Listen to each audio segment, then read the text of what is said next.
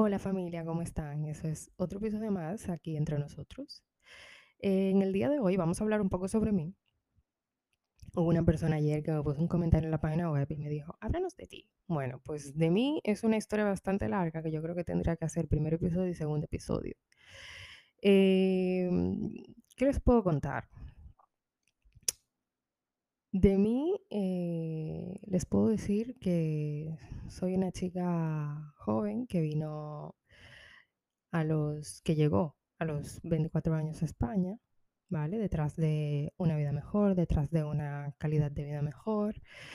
Em, cuando llegué aquí, llegué por el tema del modelaje, vine con, con una visa de, de turista yo realmente eh, venía a algo en específico, pero sucedió ser que tomé la decisión de quedarme. Y nada, me quedé. Estuve cuatro años ilegal, ¿vale? En este país. Y durante esos cuatro años trabajé lo que nunca había trabajado y lo que no pensé que iba a trabajar en mi vida. ¿Qué sucede? Al yo quedarme ilegal, yo necesitaba trabajar, necesitaba dinero, necesitaba cómo sostenerme, necesitaba dinero para comer, para vivir. Y empecé a trabajar en negro. Era la única posibilidad para yo trabajar, para yo conseguir dinero, trabajar en negro, que es lo que hacemos muchísimos inmigrantes que nos quedamos en un país ilegal.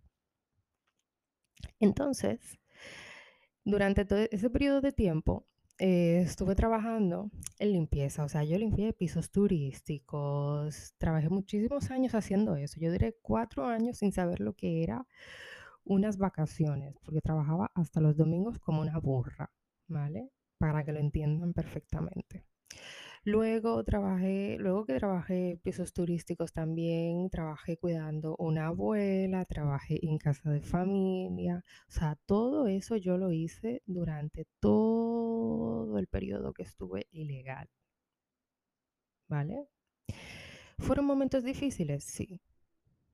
¿Fueron años muy duros? Sí.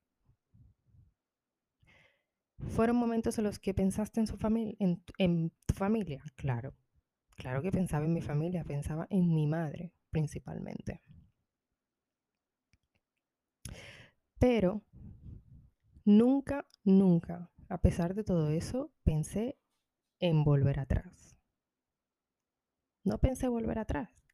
¿Por qué? Porque me costó bastante entrar a este país, aunque entré por la puerta grande, y cuando digo que entré por la puerta grande me refiero a que entré por el aeropuerto. No vine por detrás, ni, ni crucé monte, ni nada de eso, no, no. Vine por el aeropuerto. Entré con un visado de turista.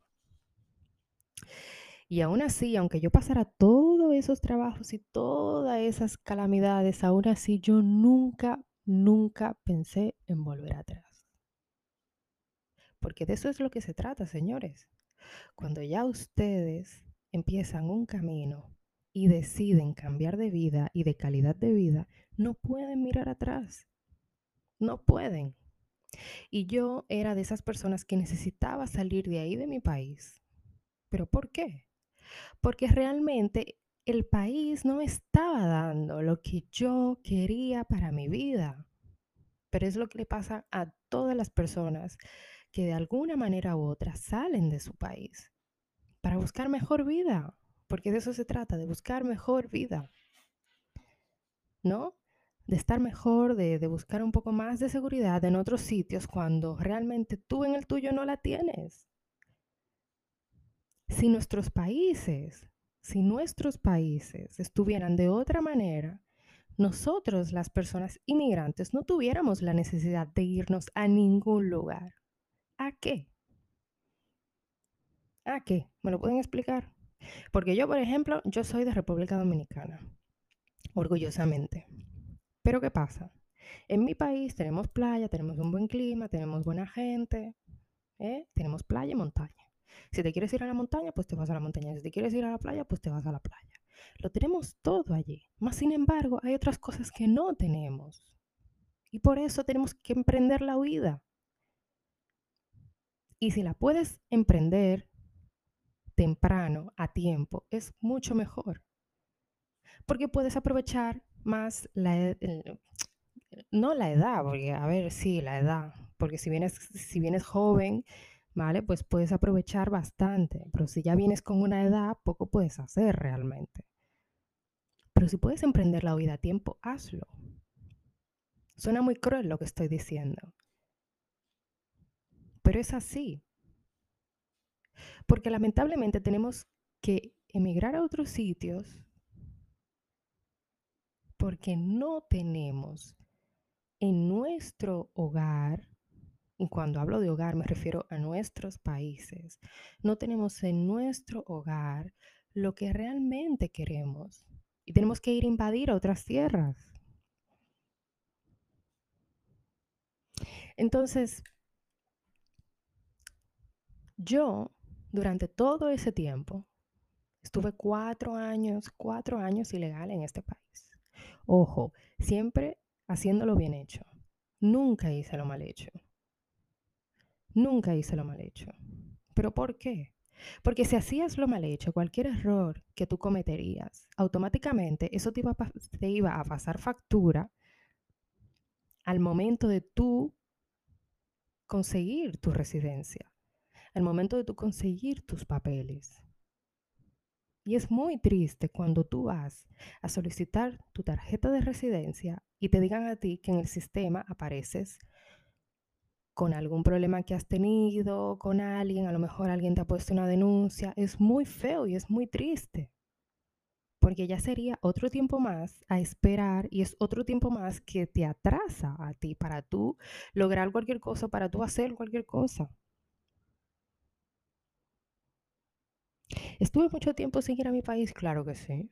Estuve cinco años sin ir a la República Dominicana. Cinco años. Y fueron tiempos muy, muy difíciles y muy duros, vuelvo y repito. Es una cuestión de valor, es una cuestión mental más que nada, porque no todo el mundo tiene el valor de quedarse tan joven en un país ilegal, sin tú tener familia, sin tú tener a nadie, ¿no? Que responda por ti, a nadie que te dé una mano. Todas las personas que me ayudaron en todo este tiempo son personas que yo no la había visto en mi vida. O sea, son personas que me, que me ayudaron ¿eh? sin ningún problema. Gente que yo no las había visto en mi vida. Gente que yo no las conocía absolutamente de nada. Mas, sin embargo, todas esas personas me dieron la mano en lo que pudieron, pero me dieron la mano. Y yo nunca me voy a olvidar de esas personas. ¿Por qué? Porque esas personas, sin conocerme de nada, aún así me ayudaron. Y eso es lo que hay que agradecer.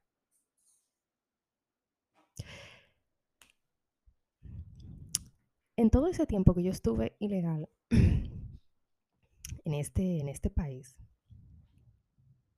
me encontré con muchísimas personas en mi misma situación, más sin embargo tenían familiares aquí.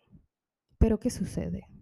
Que no podían contar con los familiares, porque esa es otra, esa es, e- e- esa es otra, otra, ¿cómo se dice?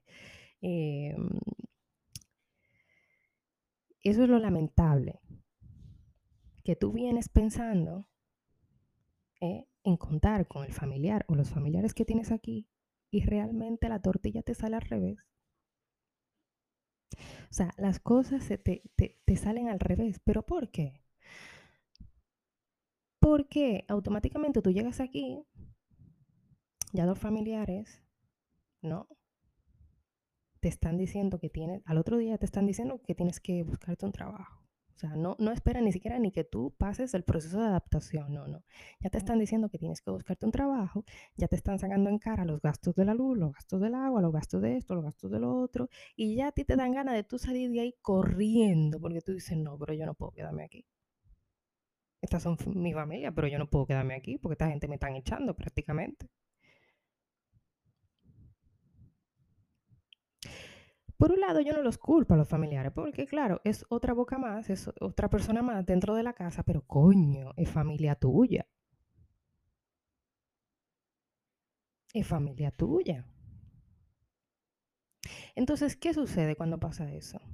La persona que viene inmigrante tiene que buscar para dónde coger, porque no puede quedarse muchos días ahí en casa de su familiar, porque ya el familiar le está sacando en cara todo lo que tiene que hacer. Entonces, vale más tú venir solo sin contar con nadie y, el y un particular que aparezca de la nada te eche una mano y no contar con la mano de un familiar. Porque la otra cuestión está que si el familiar te mete mucho la mano, al otro día, si tú le fallas, te lo saca en cara. Y eso no puede ser. Entonces, esas son una de las consecuencias también que sufre el inmigrante cuando viene teniendo un familiar aquí, que cree que las cosas le van a ir más fácil y es todo lo contrario, te van peor. Porque hay muchos que llegan aquí y acaban enemigos de los familiares.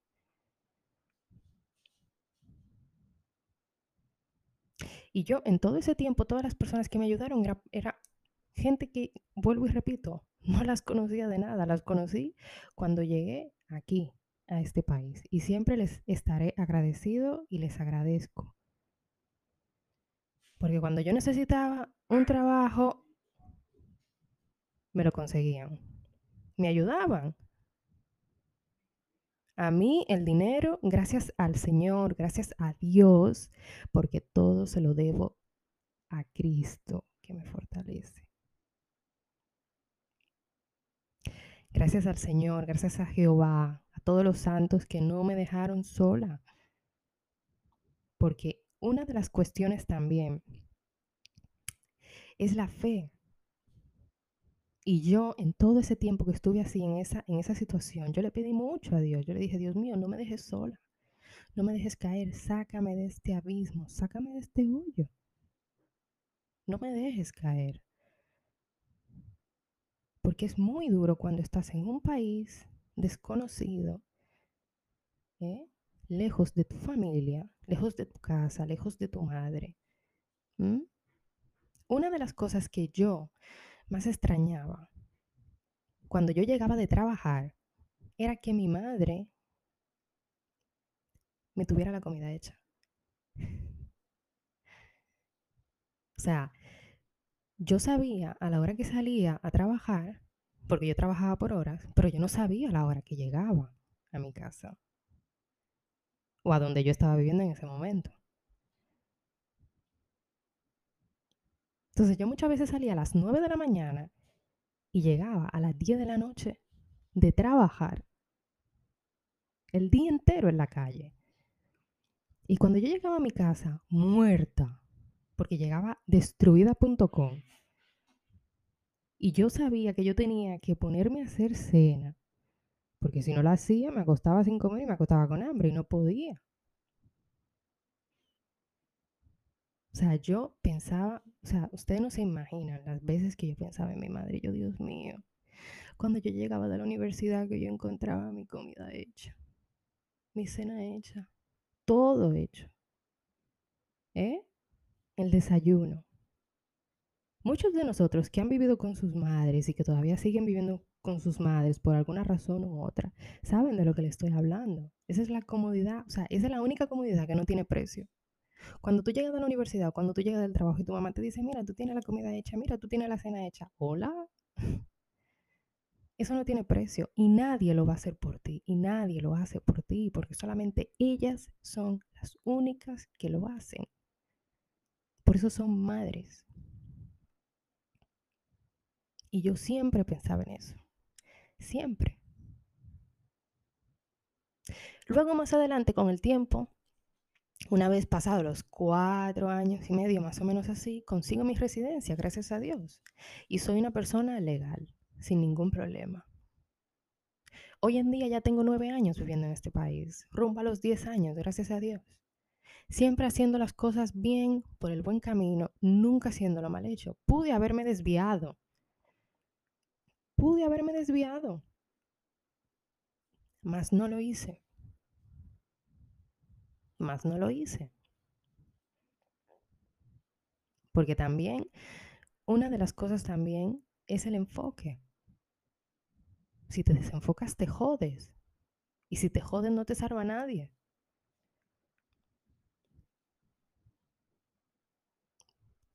poca gente sabe cómo yo llegué aquí y cómo ha sido mi vida aquí. Y lo primero que me dicen es, uy, qué valiente eres. Ya. felicidades, tal. Gracias. Gracias. Sí, es una cosa de valentía, pero es una cosa también que el que tú tienes que tener muy claro.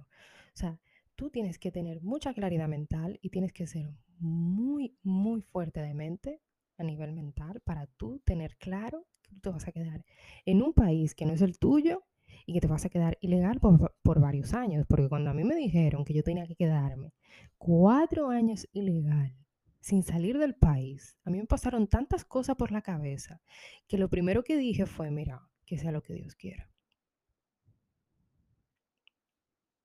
O sea, mi carrera de modelaje yo no la pude continuar. ¿Cómo? Sin papeles. No había manera. No había manera. Y aún así le di para adelante. Trabajé lo, que sea que tenía que trabajar para que no me faltara el peso. Porque aquí el invierno es largo y es duro. Luego el verano, bien. Pero aquí el, invierno aquí es duro.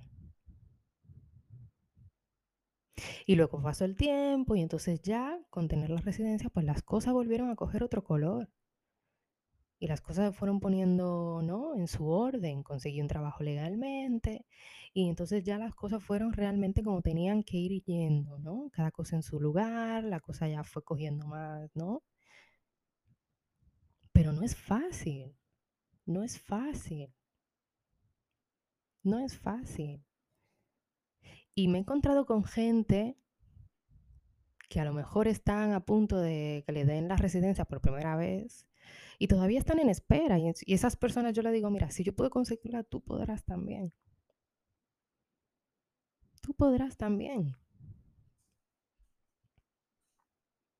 Yo conseguí mi residencia por, por la vía laboral. Para los que no saben, aquí en España te dan varias opciones para tú hacerte residente. Lo puedes hacer por arraigo laboral, que es con un contrato de trabajo, vía contrato de trabajo, ¿vale? Lo puedes hacer por pareja de hecho, yo no tuve esa oportunidad, lamentablemente, y lo puedes hacer casándote si tienes la suerte. España te da tres opciones para tú legalizarte en este país. Es muy diferente a Estados Unidos. En Estados Unidos te tienes que casar si no te mueres del asco. Aquí no. Aquí es totalmente diferente.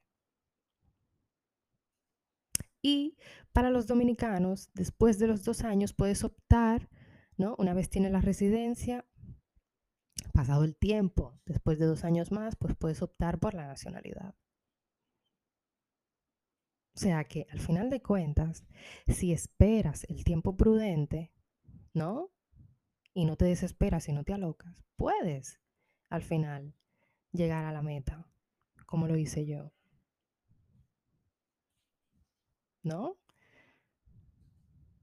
Es duro, sí. No todo el mundo tiene el valor de hacerlo. Claro que lo sé que no. claro que no. Por eso, el quedarse ilegal en un país no es, no es una tontería. Es algo muy serio. Y si tú tienes familia, todavía es más serio aún. Porque si tú tienes familia, yo qué sé, me lo invento, vienes aquí y dejas un niño o dos, niños, o dos niños con la abuela o con tus familiares, es muy, muy, muy duro los primeros meses, los primeros años. Lo pasas fatal. Porque sabes que estás aquí y no puedes ir. ¿No? Automáticamente te quedes ilegal, no puedes ir. Tienes que quedarte aquí hasta que puedas ir. Por eso el que tiene hijos y viene aquí pensando quedarse ilegal, tiene que pensárselo muy bien, porque una vez, una vez estando aquí, ya no hay vuelta atrás. O hay vuelta atrás, pero no puedes entrar. Porque si no me equivoco, creo que te vetan.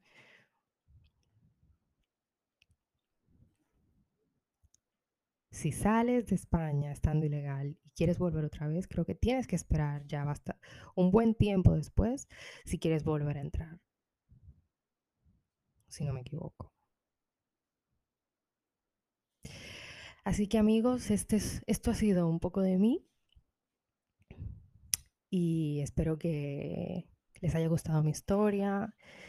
Eh, es una historia de superación, la verdad, y de valor, más de valor que de superación, pero sí, un poco de todo.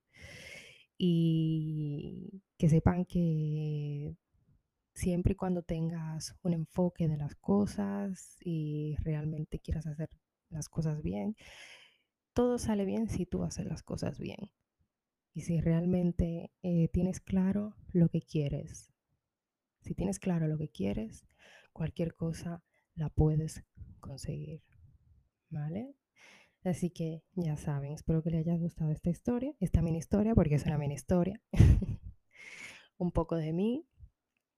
Y, nada, señores, nos vemos en, en, otro episodio más aquí, entre nosotros. Esto se lo he contado entre nosotros, así que ya saben.